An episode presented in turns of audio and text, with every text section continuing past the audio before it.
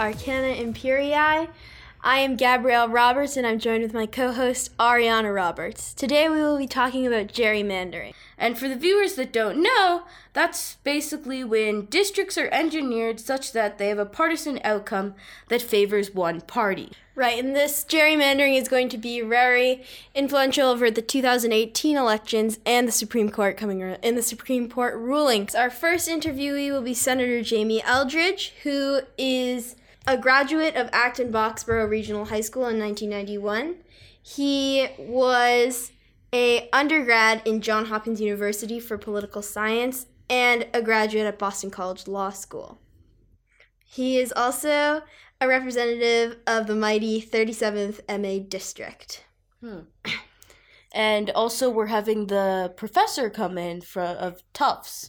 Yeah, we're having Professor Moon Duchin come in. She was a Harvard undergrad in math and women's studies, and she's also a graduate at University of California and the University of Chicago. She is currently a professor of mathematics at Tufts, and she studies geometric topology and the structure of spaces, as well as an expert of the math of gerrymandering.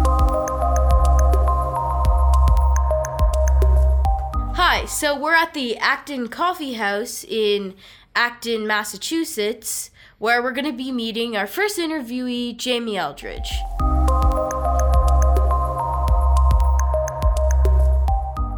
Hello, Mr. Senator Eldridge. Um, thank you for coming on to the show. Uh, I know you have a very busy schedule, so it's appreciated. Well, thanks for having me on, and I always appreciate talking to young people about issues that are before the legislature. So, thanks for reaching out. Yeah. Uh, so we're going to talk about gerrymandering today. Mm-hmm. And so, how do you define and measure gerrymandering? Explain to me like I'm a child. Well, what gerrymandering is is um, a term created in Massachusetts to describe how political districts, including legislative districts, are drawn up to decide um, how people are represented.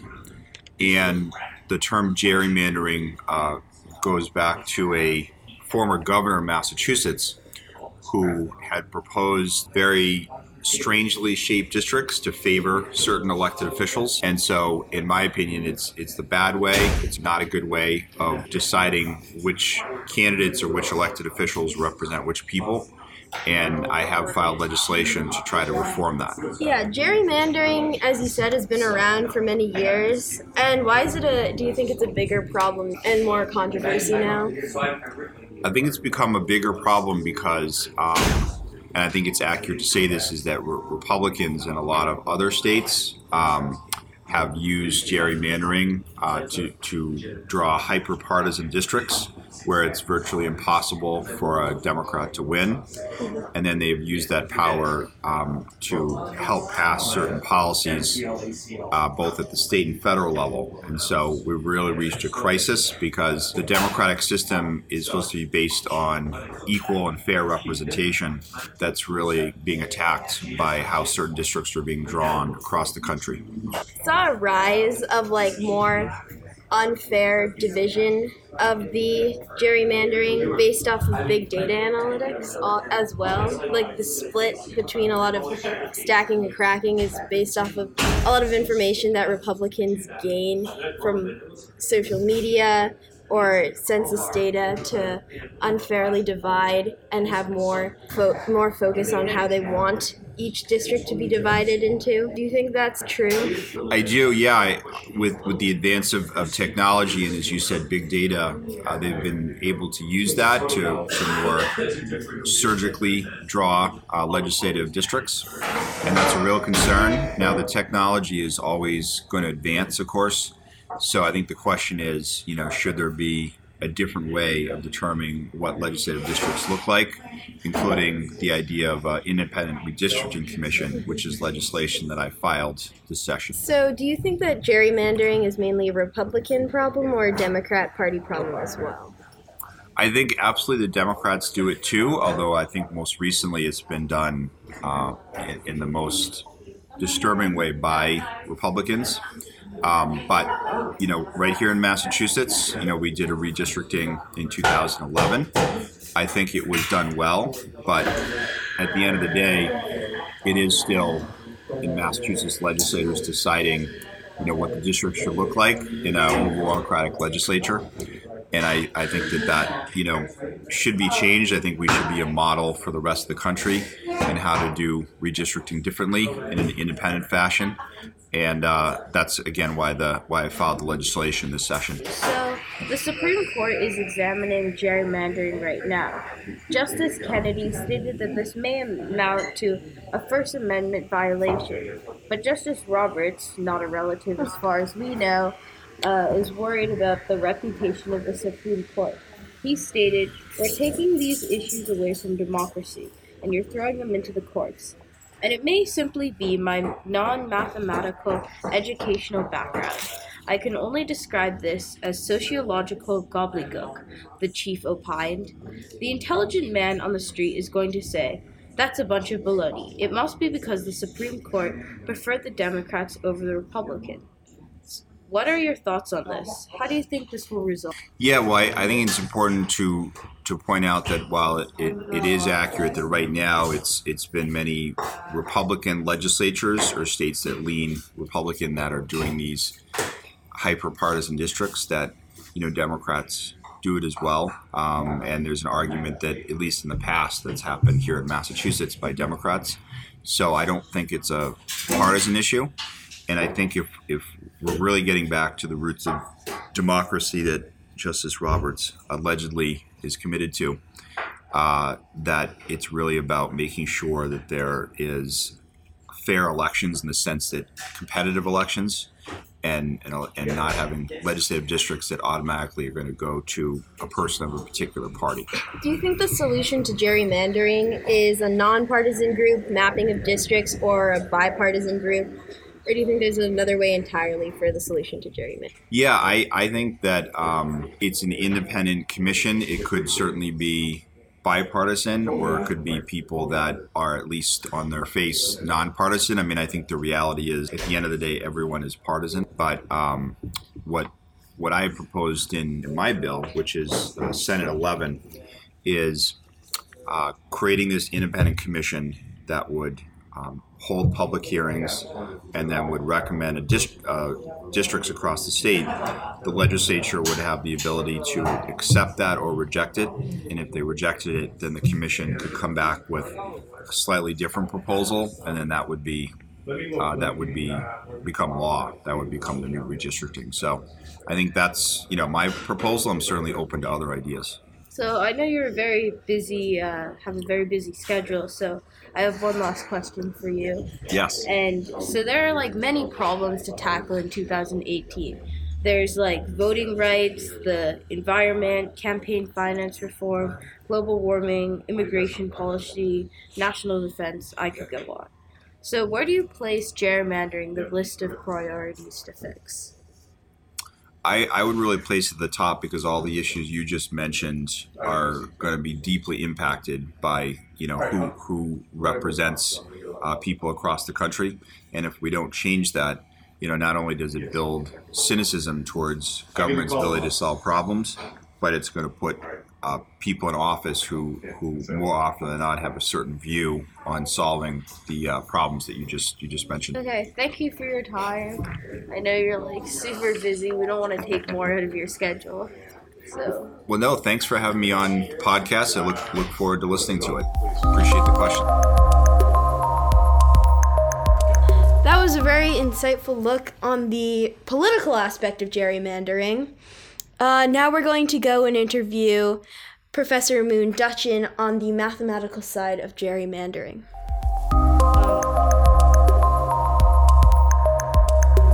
So, thank you so much for coming on to the show. And uh, I know you're a very busy person, and oh, sure, it's a pleasure to talk to you. Um, so I'll ask you the first question. Uh, how do you define gerrymandering? Okay, well, gerrymandering I mean, it has a kind of narrow definition, which is what everybody's thinking about these days, but it also has a broader definition. Mm-hmm. These days, people are thinking about gerrymandering as drawing funny shaped districts to give the advantage to one political party over the other. But yeah. I would say that more generally, gerrymandering is anytime you draw boundary lines with uh, and a, and if you define it, if you frame it that broadly, then then it's a really big and widespread problem. So, um, when you like show a district map that's heavily gerrymandered, you have like the gut sense that something's wrong. It just looks weird. You just you described a bit of it. It kind of looks funny. So, how do you mathematically measure how wrong the gerrymander? Right. Yeah, actually so one important thing to say about that is that sometimes your eyes can deceive you. And actually the eyeball test is getting less and less accurate because these are drawing the districting maps have so much data and so many powerful tools at their disposal that they can draw really unfair maps that don't look so bad anymore. So now you can have a map that looks, you know, square or round or plump or something, you know, inoffensive that's just as unfair as a map used to be 50 years ago that looked like an octopus, right? So that's, I think, one important thing that's changing is we actually need more math to apply to redistricting to understand when something is really squeezing unfair advantage out. Uh, so your question was, how can you do that? What, what does that look like?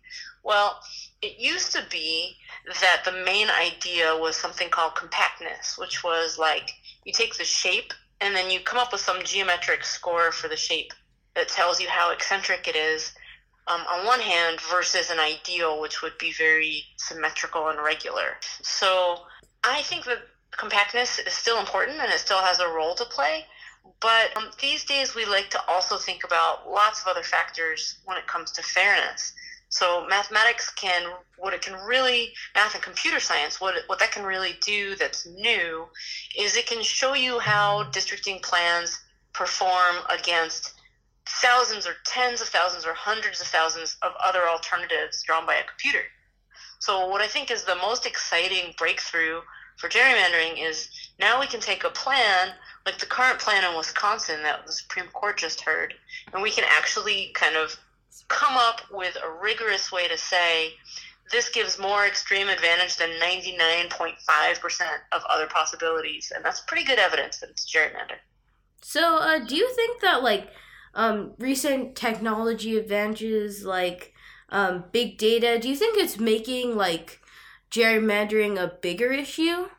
or yeah I, I, like to say that computers have kind of gotten us computers and data have gotten us into this problem and now it's time for them to help us get back out um, but yeah well, i mean the first half is for sure all of the ability to draw these precision gerrymanders that don't look as bad as they used to look that's been ushered in by massive data techniques um, although one thing that uh, i like to point out i think people imagine that the, the bad guys out there whoever they are are using computers to automatically come up with really bad maps. Mm-hmm. But they're actually not. They're even the most extreme gerrymanders are, are these days typically drawn by hand. Someone just mm. sitting there at their PC with a mouse, clicking little units back and forth until they get just the answer that they want. It, it actually takes an amazingly long time to come up with a map by hand. So, um, it, you know, what, what I think is good to keep in mind there is you need data and you need computers to do it, but you still also use lots and lots of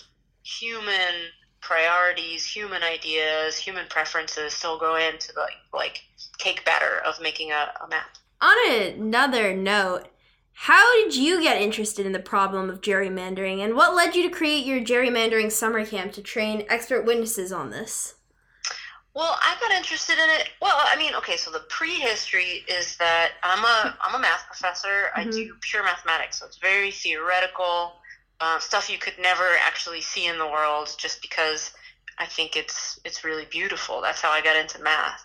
But I also mm-hmm. have been interested in activism and social justice mm-hmm. for as long as I can remember.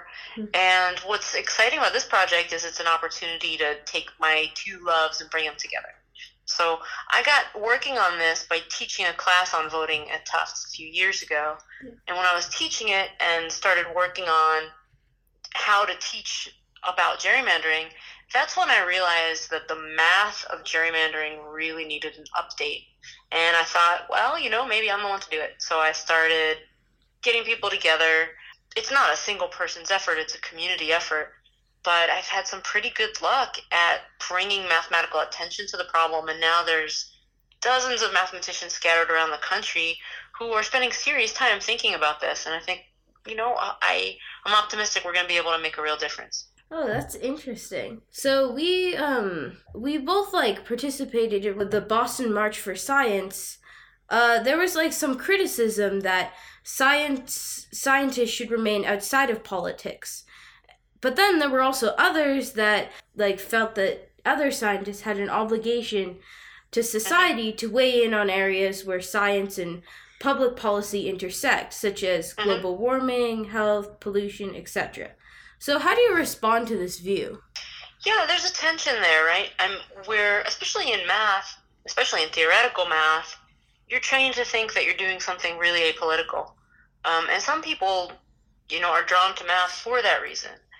But there are occasions like this when you get lucky, in my opinion, and you find an area where cutting edge research mathematics is relevant to a pressing social problem. In this case, expert witnessing, expert testimony, helping out with, with court cases and consulting with legislatures, those are ways to get involved that aren't, you know, they're not exactly protest, not exactly advocacy. They're really bringing your expertise to the problem um, on its own terms. So um, I, I think that that, you know, that tension in between objectivity and advocacy is always there, but this project doesn't really sit on either side of that divide. It's really just an apply. I like to think of this as you know, there's pure math, there's applied math. I like to think of this as applied pure math because what it's doing is it's taking ideas from from the theory and plugging them into to a very current problem. So can you overcome a lack of math skills in um, politicians? Good question. Um, yeah, it's been kind of interesting. So there's the there's the politicians, like the elected officials, the policymakers. Um, there's their staffs, and their staffs do a lot of this work um, in the trenches. There's also the, the legal system. So there are courts, and there are litigators, and there are law scholars, and that whole landscape of people. Um, they don't they tend to think of themselves as not very mathematically or, or technically Mhm. savvy.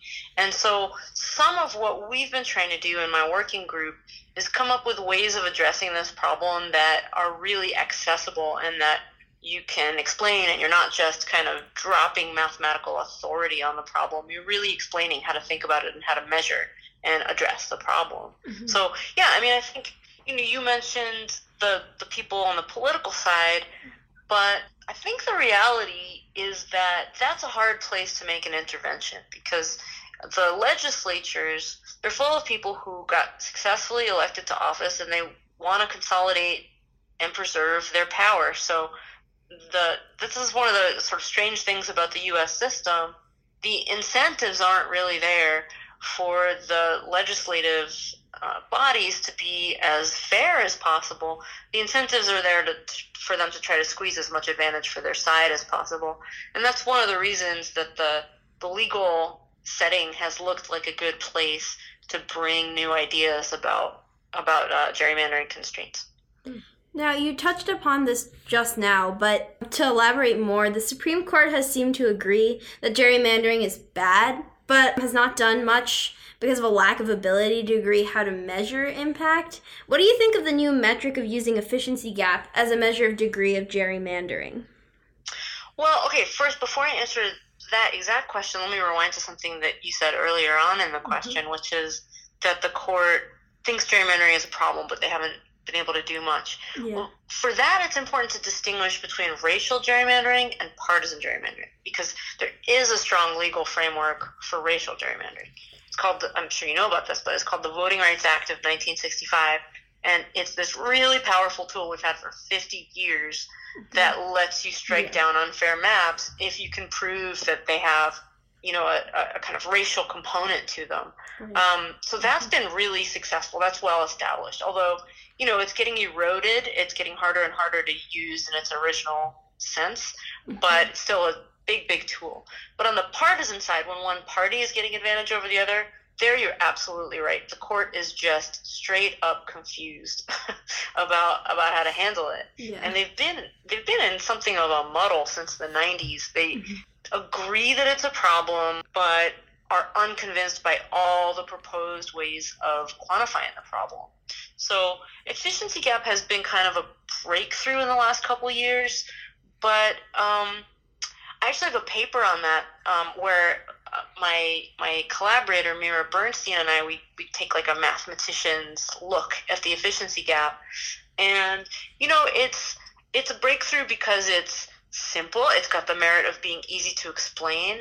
It gives an indicator that that kind of fits really well with the bits and pieces of legal framework that are out there for this. Um, but because it's one score that's trying to measure everything that's going on in a state, it's bound to have some limitations. And so that's some of what we explore in the paper. So I think my short answer to the question is tons of respect for the guys that came up with efficiency gap. Yeah. But because it's, you know, because its whole goal is to give just a simple litmus test, it's pretty limited for that, you know, for that reason. hmm Um, so once we recognize the state is heavily gerrymandered, what is the solution? Is the math area of fair division, you know, which is similar to when my sister and I split a cake with Yeah. I'll cut, you choose, useful in dividing up districts? Yeah, so there are papers about this. Even there's one that came out in the last month that's called I think it's called I cut you freeze. So it's actually like a it's a it's a little variation on that kind of classic fair division protocol. Um, so my attitude towards this stuff is I think I understand why mathematicians like to think that way.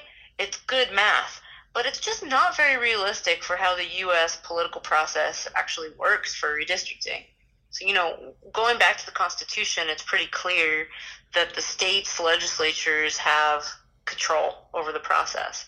So there's no I cut, you choose. It's I cut, I choose, right? Yeah. so, you know, I, I'm really concerned, I'm really invested in keeping work on this problem useful, practical, and applicable because I think it's a real pressing problem that denies some communities their proper voice in their own governance. So rather than theoretical solutions that may produce beautiful theorems, I'd rather see interventions that work with the law and politics that we have and make things better and fairer. Hmm. Right. So, you know, I, I, I tend to think that, that game theoretic approaches, I don't see a path towards getting those implemented. As, you- as you guys probably know, of course, we have 50 states, and only two of them have independent redistricting commissions. Okay. Um, so it's California and Arizona, and there's there's an interesting process in Iowa that's that's a little bit different. But two out of 50 states, that's not so many. So the the prospects for taking this out of the hands of of partisan actors, those are a little bit far away. And I absolutely respect people whose reform efforts are directed at that. Um, but for now, I'm, I'm interested in working with this this kind of system that we have. So, do you think districts can be fairly split by bipartisan groups or should we use nonpartisan groups? Oh yeah, that's a great question. I, you know, either way, it's still hard, and this is something I, I find this so important. Drawing a map, you know, maybe you have some ideas of fairness in mind. Maybe, you know, maybe you want to have some kind of proportional outcome so that roughly the proportion of your voters that prefer a certain party they get almost the same proportion of seats. Maybe that's your idea of fairness. Maybe you're really interested in a strong voice for minority communities. There's so many different ideas. Maybe you like competitive districts. There's just many different ideas of what fairness might look like. Um, but whatever it is that you settle on, then when you go to the stage where you have to draw a map of those properties, it's just hard. Um, and, you know, bipartisan or nonpartisan, any kind of commission that you set up still has to draw the maps. And so one of the things that my group is trying to do is train map makers. So we have a conference coming up in less than a month in Texas where we'll have a two day map making training session. It's free and open. People can register for it from anywhere. Um, get themselves down to Austin and we'll teach you to make maps. I like to think of this as like democratizing the map making process because the more we take making maps out of the hands of kind of a tiny elite and let everybody give a hand at it, I think that that's just a, like a giant step forward in terms of showing people the trade offs. You can't have all your fairness principles achieved all at the same time. You have to prioritize.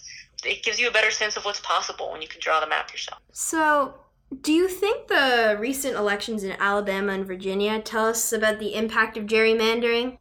Well, okay, so the Alabama election, that was a Senate election, which means it's statewide. It's not done by congressional district. Oh, right. But you can still take a gerrymandering point of view on Alabama. Let me tell you what that would look like. So, statewide, um, Doug Jones won. Mm-hmm. He beat Roy Moore, um, not by that much, but he had a little more. Uh, let's see, I guess he had not quite 50% of the vote, but he had 20,000 more votes um, than Moore statewide. However, Alabama has, you could double check me on my numbers, but I think I got these numbers right. Alabama has seven congressional districts, and somehow, even though Jones won statewide, he only would have won one out of those seven congressional districts. Oh, okay. Isn't that amazing? I think that's that's like an eye-popping result. And your Mhm. first reaction to that might be the state is gerrymandered, right? Yeah. Um, and if you take a little bit of a deeper dive and you look at how did that happen, how did the numbers shake out that made that true, I think you come right back to the conclusion that yes, indeed, Alabama is gerrymandered.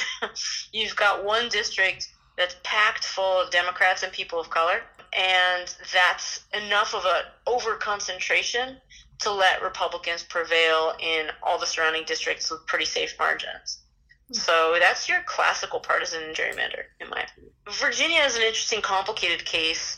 It's so there. What we're looking at is a legislative race, it's the House of Delegates. Mhm. Those have lots and lots and lots of districts, way more, of course, than than for the U.S. Congress. And there, I think that's an interesting case because Democrats got more than half the votes, substantially more than half the votes, but they're only going to get just about exactly half of the seats. And people think that that's evidence of the gerrymander. But actually, if you look more closely than that, um, I don't think that's what shows up when you inspect Virginia closely.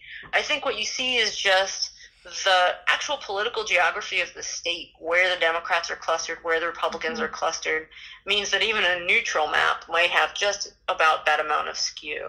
So mm-hmm. those are two really good examples to look at to say, you know, if you want to decide whether gerrymandering is taking place, it's really not enough to know what percentage of the votes did you get and what percentage of the seats did that turn into.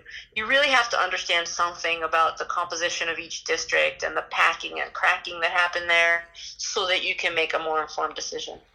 So, do you think that this information is going to potentially impact the 2018 elections? Well, you know, um, it's going to have a much bigger impact after the 2020 census. So the way this, well, here, so here's some things coming up for 2018. Of course, we've all got our fingers crossed. We're all holding our breath for the Supreme Court decision to come down um, on Wisconsin's map because that could just set a huge precedent going forward for how uh, gerrymandering gets handled. And so, Wisconsin and Maryland, those are two states where they're, the Supreme Court's going to hear arguments or has heard arguments in the case of Wisconsin and is going to make a decision about whether to invalidate the map. And a lot of people expect a decision from the Wisconsin case as soon as February, exactly so that they can have new lines ready for the 2018 election. That's exactly why we might get that in February rather than June, Okay. right? So, so there's a little bit that's still up for grabs for 2018, but for the most part, the districts are set. We we change them in the U.S. usually only every 10 years, and so hmm a new census happens in 2020 and in 2021 everyone will be scrambling to redraw their lines and that's my group's really got our eyes on the prize of being ready for the 2020 census so we can help states and citizens groups and civil rights organizations think about new maps after we have the new data Is gerrymandering a problem for other countries? How do other countries solve this problem? Yeah, yeah, right. So, what makes the U.S. so special this way? Two things. One, we have politicians drawing the lines for their own re-elections here, and most places don't think that's a real good idea. So that's not yeah. that's not very universal. The other thing is the requirement of having to redo it so often. So that's actually only since the 1960s that states are, or, or thereabouts, that states are required to change the lines every 10 years. And that's why this becomes such a, you know, political football, right? Let's take another country, for example, take France. So the way France divides things up, first of all, they have a system that's more party based and proportional rather than our like first past the post where we have a single member district situation happening. Secondly, the lines don't change. So it's like in the US, imagine we've got these states. We don't try to redraw the state boundaries every 10 years. That would be crazy, right? In a mm-hmm. lot of other countries, the lines that define voting divisions are more traditional, like our state races. they're not always changing it up for grabs. Um, so I have my last question for you. What advice would you have for young women interested in STEM careers that have traditionally been male dominated? Well, just what would you say to encourage more women to be interested in STEM careers? Well, I mean, I think that um, for me, let me let me just talk about math for a minute. It's definitely true that as you get into math, you know, as early as middle school, you can feel a kind of gender imbalance, and that gets stronger as you go up yeah. in level. These days, actually, a little more than half of math majors around the country are women. Okay. But you didn't know that. That's kind of cool. Yeah. But then when you go to grad school, the number drops. When you go to postdocs, the number drops. When you go to faculty, the number drops even more. Mm-hmm. So as you rise up, it definitely does numerically get more male dominated. For me, it's always been something that I wanted to do and it's I've you know ever since I got into it, I kind of thought, well, if I get through and I get to a position where I have some some security and a little bit of control, a little bit of power, I can make things better for the next generation. Yeah. And so I always had this kind of pay it forward idea, and I hope I'm able to do that a little bit. That's helped me get through at times when it seems hard is thinking about how it's going to get easier for the people that I'm able to, to help later on. So that's that's one thing that I keep in mind. Another thing to say though is that you can find subcultures in STEM fields that feel really good and that let you be all the sides of yourself, that let you bring all of your different uh, identities to the table. And I, I'm suspicious of any culture that tells you that it's so pure that you can't be you um, in all the ways that you want to do that. Mm-hmm. But I don't think that STEM fields are like that. And I think that um, there are really great micro communities that you can be part of and, and help foster. And you can find community minded people at all different stages of, of the career change. So, I mean, I think math is a beautiful place to make a career and can have a big impact. And I would definitely encourage women to seek out good role models, seek out good advocates, um, and stick it out because it's a really beautiful thing to do. Well, again, thank you so much for spending the time to talk on, you know, our podcast and I know you're extremely busy, you're a professor at Tufts, and just thank you so much. So, sure, it's a pleasure. Good talking to you both. Thank yeah, you. Thank you. Bye.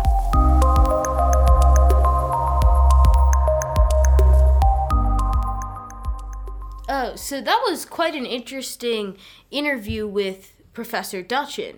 Uh, we learned a lot of stuff. Yeah, I know. I loved how she talked about the differences of gerrymandering, such as racial gerrymandering versus partisan gerrymandering.